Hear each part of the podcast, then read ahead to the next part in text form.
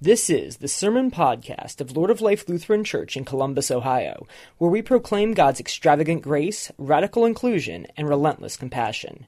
Join us for worship Sundays at 8 a.m., 9 a.m., or 11:15 a.m. For more information, please visit our website at www.acceptingall.com. The Holy Gospel according to Matthew, the 18th chapter. Glory to you, Lord. Jesus said to his disciples, if another member of the church sins against you, go and point out the fault when the two of you are alone. And if that member listens to you, then you regained that one. If you're not listened to, take one or two others along with you so that every word can be confirmed by the evidence of two or three witnesses. And if the member refuses to listen to them, tell it to the church. And if the offender refuses to listen even to the church, let such a one be to you as a Gentile and tax collector. Truly I tell you, whatever you bind on earth will be bound in heaven, whatever you loose on earth will be loosed in heaven. And again, truly I tell you, if two of you agree on earth about anything you ask, it'll be done for you by my Father in heaven. For where two or three are gathered in my name, I'm there among them. The gospel of the Lord. Please be seated. Grace and peace be yours from Jesus, the one who reconciles us all. Amen.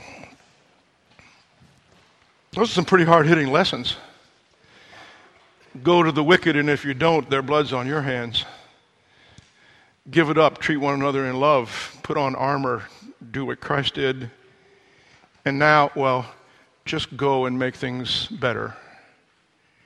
Every time I hear those kind of passages, I, I, I, think of something Jesus said not once, but more than seven or eight times. Now that you know these things, you'll be blessed if you just do them. Just do them. wow. I think that's kind of the point of Sunday school, life passages. Uh, learn these things and now do them. Learn them and do them. It's not just that, but, you know, all nurture ministries, confirmation, one body, adult classes, small groups.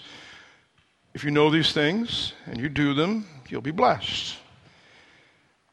Now, if you don't know them or you don't do them, listen to what Kendra Creasy Dean says in her book on Christian education. It's called Almost Christian. She says, The problem doesn't seem to be the churches are teaching young people badly, but that we're doing an exceedingly good job of teaching youth what we really believe namely, that Christianity is not that big a deal that God requires very little from them, that the church is a helpful institution filled with nice people focused primarily on helping folks like us, which of course begs the question of whether or not we're really the church or not. It's going to be a straightforward sermon today. Uh, sharing with, with Tucker a little earlier, and he says, You got a bad case of senioritis.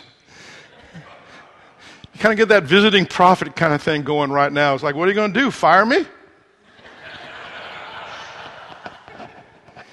Straightforward today, practical, I hope, about knowing and then doing, and on an issue that, frankly, every church struggles with.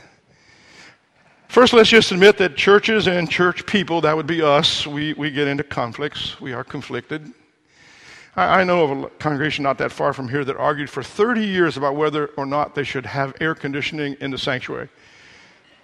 And by the time the argument was over, so was the congregation. Literally.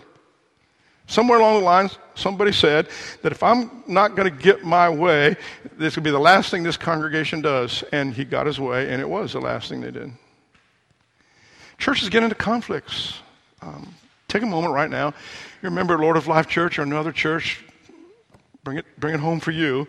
Right now, put a, put a mental image of someone that you know in this community who's conflicted, who's upset, who's bothered by something. If you can't think of someone, you're probably in denial. And I can't read your mind. I'm not going to ask you to say anything about it to anyone, but I want it to be real today. I want you to have a mental picture of what we're talking about. This is not some pie in the sky thing. This is how we live as the people of God. Someone who you know has been talking, complaining, always a bit at odds, in some hurt, in some pain, they want you to know you're upset. They want you to know that they're right or whatever it is. Otherwise, you wouldn't even know about it. So take a minute and just put a mental picture there.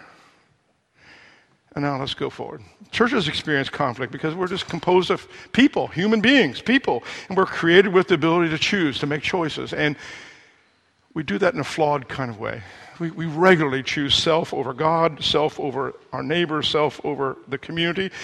And because of that, because we do that, because we make those kind of choices, we're prone to conflict. I want this, you want that. Okay. And if either one of us is not willing to budge, not willing to listen to the other, not willing to let God intervene, and we insist on my way is the only way, a conflict's going to emerge. And healthy churches learn to resolve those conflicts.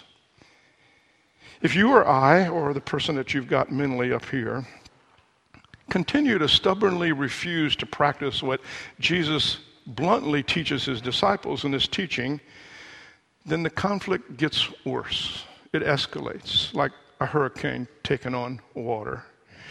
And unresolved conflicts kill churches.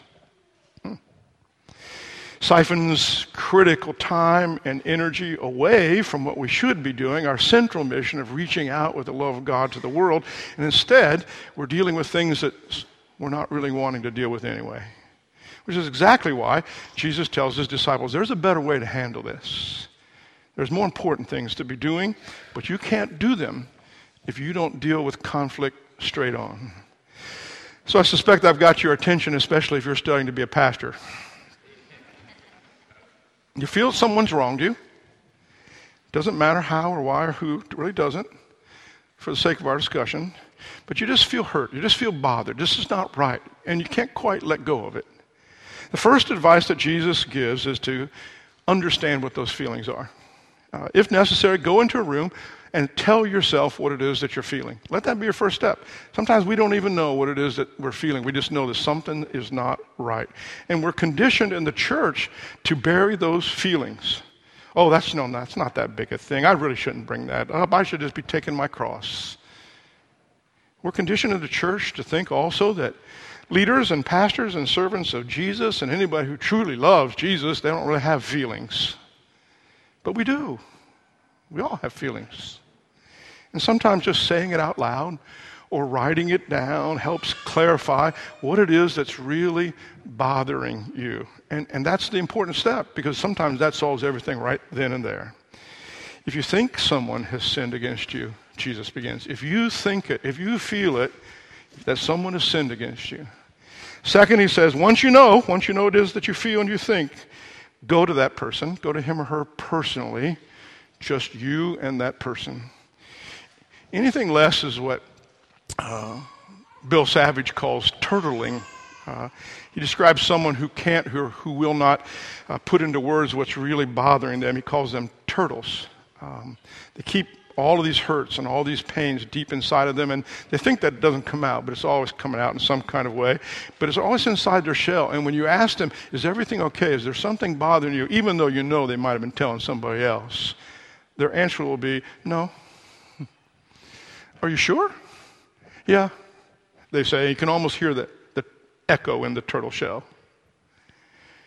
If you've got a problem with a person, and you know it, you've worked through what it is, Jesus calls you to go and talk to him or her first.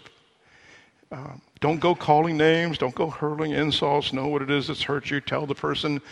Use I statements, all those kind of things. Now, this is really tough stuff, and I know it is. It's really hard. Um, it's emotionally difficult to tell someone that they've hurt us. And so we usually just don't. We usually just bury it.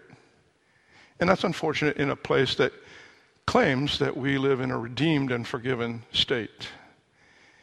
And yet the hurt is so intense that the feelings well up inside of us, sometimes like a, like a can of pop, until suddenly they just kind of explode and on everyone and often on those we love the most. So Jesus says, go and, and point out the fault. Don't blast it out there on Facebook. Don't send an email copying everybody you know. Don't write an anonymous letter. Just go and point out the fault. And then, third, if, if that doesn't work, if you had a one to one conversation in love if that fails to resolve things, then Jesus counsels us to go get the wisdom of one or two other wise elders. Not, not, not people I already know agree with me, but two or three other wise elders in the church. And the irony is that there, there are people in, that are willing to share dirty linen all over the place. But when asked to sit down and talk about it with an elder in the church, cannot, will not. Old rabbis used to have this saying judge not alone, because only God can judge alone. But I already know what I think. I've already prayed about it. I know that I'm right. It misses the real power behind the promise of Jesus that wherever two or three are gathered in his name, there he is in the midst of that situation. It misses the power of the wisdom of Jesus. Why do we have life passages? Why do we have confirmation? Why do we have classes? Why small groups, family? Why do we even have church? Why do we have a seminary? Can't I just feel called from God and go it on myself? Because none of us knows it all. None of us. All of us are flawed. All of us are in conflict. And wherever two or three of us, conflicted folks, gather in Christ's name, Christ is there in the middle of it. And what if that doesn't work? What if I did all that? That doesn't work. That, I think, is really our biggest worry. Um, you know, I do all these steps, Pastor, and, you know, it still might not work. I know, I know. Identified the issue. I talked to the person. I sought out the counsel, and still it's an issue. So what happens next? According to Jesus, we are to tell it to the church. I presume it doesn't mean the newsletter. tell it to the church when I wrote that down, I really had this weird thing that someone might stand up right now and say, I'm so glad you said that, Pastor, because I want to talk right now about. Then I realized that we were Lutherans. That's a really good question. What, what if all of that happened, and what if someone really did bring it to the church? How would you respond? If someone brings a problem to the church, to you as part of the church, or you know that there's a problem in the church, how do you respond? So, what if we bring it to the church and still can't get it resolved? Frankly, I don't think there's anybody here who knows an example where all those steps actually happened and it still ended up that way. If you can verbalize your feelings, if you can discuss them face to face with the other person non judgmentally and lovingly as Christ commands, if we're open enough to seek the wise counsel of a church elder and accept that counsel, if we can talk about our problems openly in the fellowship of the church, if we can do all of that, as Paul says today, in love, it's, it's extremely rare, extremely rare that we'll ever need to get to a fifth step. But if we do, it's, it's there.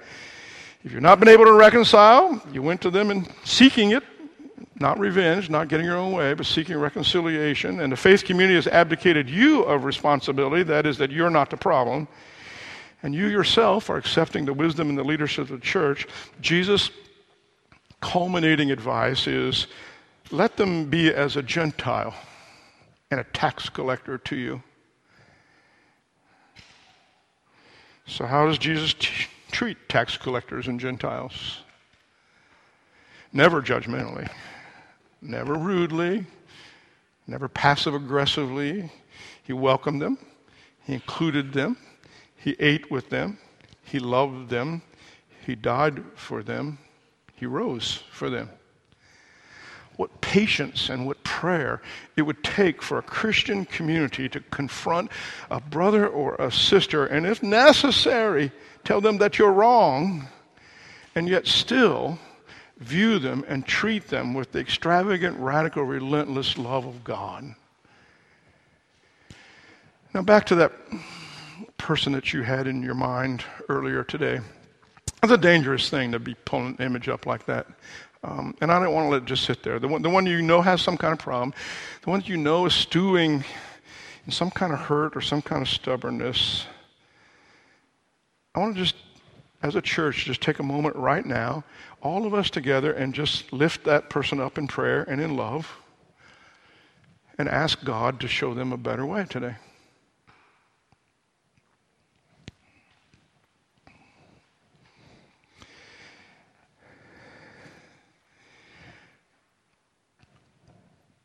Don't you hope everyone's not praying about you?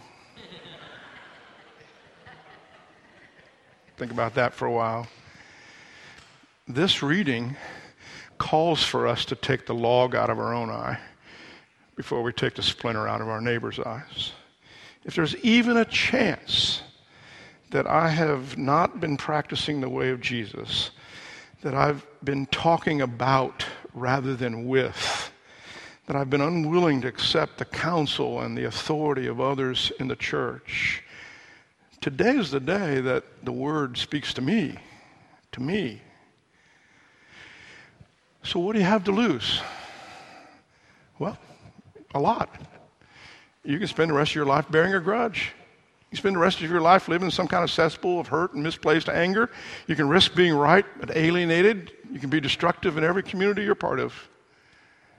Or, on the other hand, what do you have to gain? Well, that's everything. You can shed the pain, the burden of conflict. You can live free from guilt. You can experience the love of God. You can experience reconciliation. You can live peacefully with your neighbors. You can love the world. The kingdom of God, the kingdom of God, that's what you have to gain, can come right now to you.